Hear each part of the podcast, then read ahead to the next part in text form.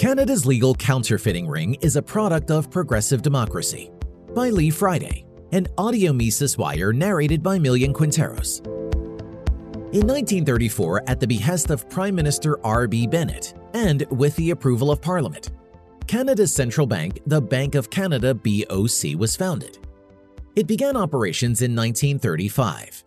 Its job is to promote the economic and financial welfare of Canada. It is now 2023 and more than half of Canadians are living hand to mouth, a trend that has been well established for many years. How much longer do we have to wait for the BOC to do its job?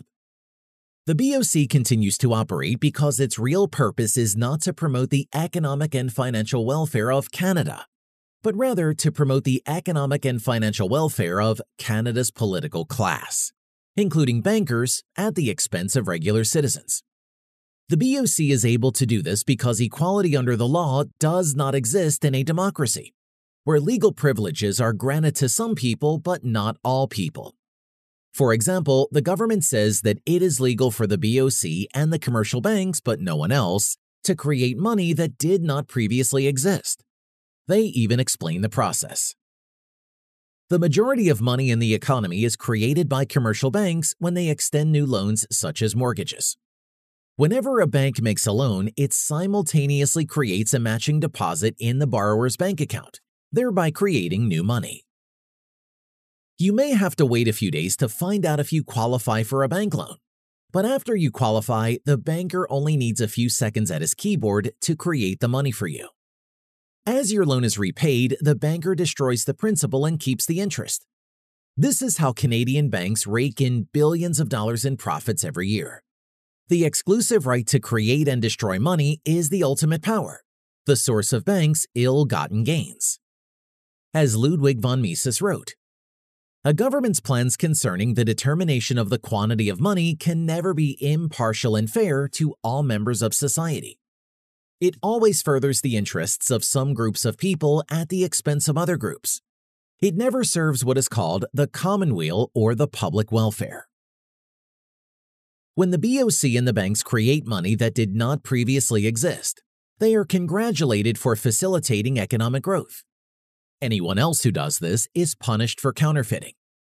In other words, in a democracy, the legality of a specific action is determined not by the nature of the action itself, but by whether the person initiating the action is a member of the political class.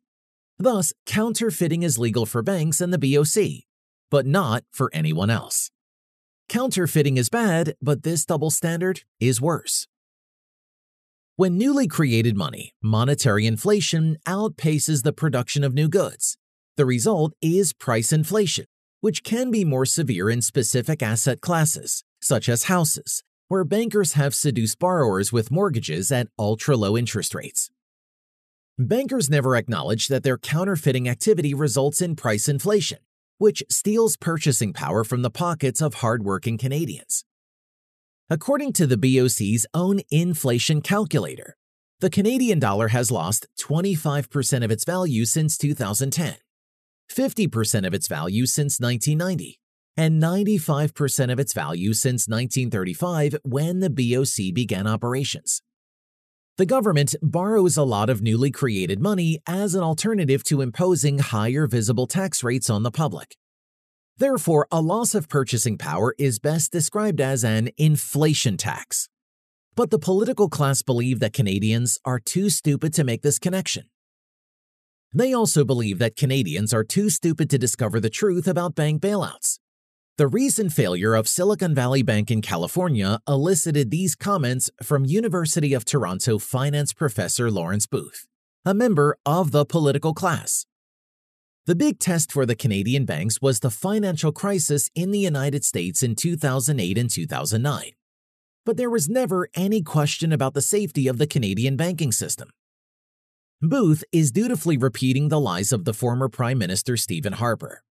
To this day, there remains a widespread misperception that the Canadian banking system was rock solid, head and shoulders above the rest of the world, never in need of financial assistance. This is pure myth. Canadian officials are simply less transparent than their foreign counterparts. Five banks dominate the Canadian market, And at the height of the financial crisis, they were all in deep trouble.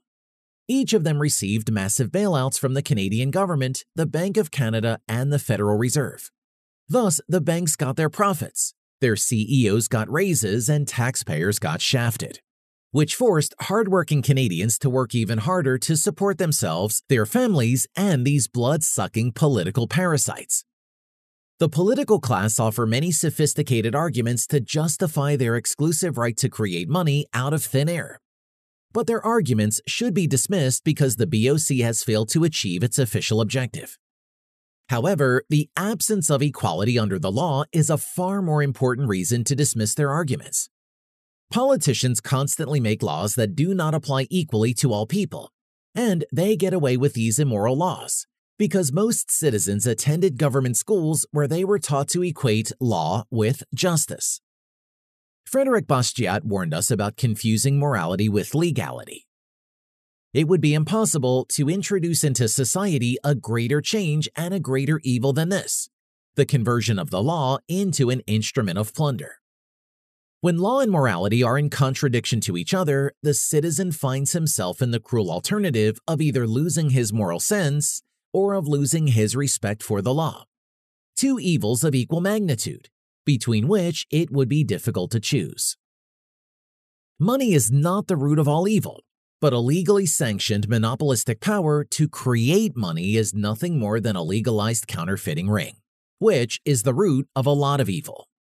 Loans can be economically beneficial, but only when the money being loaned comes from our savings, which we voluntarily relinquish for the term of the loan.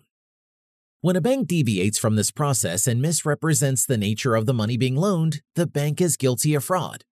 Democracy legalizes this fraud. The BOC must be abolished. Money and banking must be returned to the competitive marketplace. This will force the government to either cut spending or convince the public of the need to drastically increase visible taxes. Technically speaking, it is legal to use other forms of money in Canada, but the government actively discourages this with tax laws and legal tender laws. When the law does not hinder anyone's freedom to use whatever form of money they choose, people tend to use money whose quantity changes very little over time, because this inspires confidence in the future value of money. History shows that money freedom tends not only to preserve the value of money, but to increase its value. Money freedom puts the responsibility for the economic and financial welfare of the people back where it belongs in the hands of the people. For more content like this, visit Mises.org.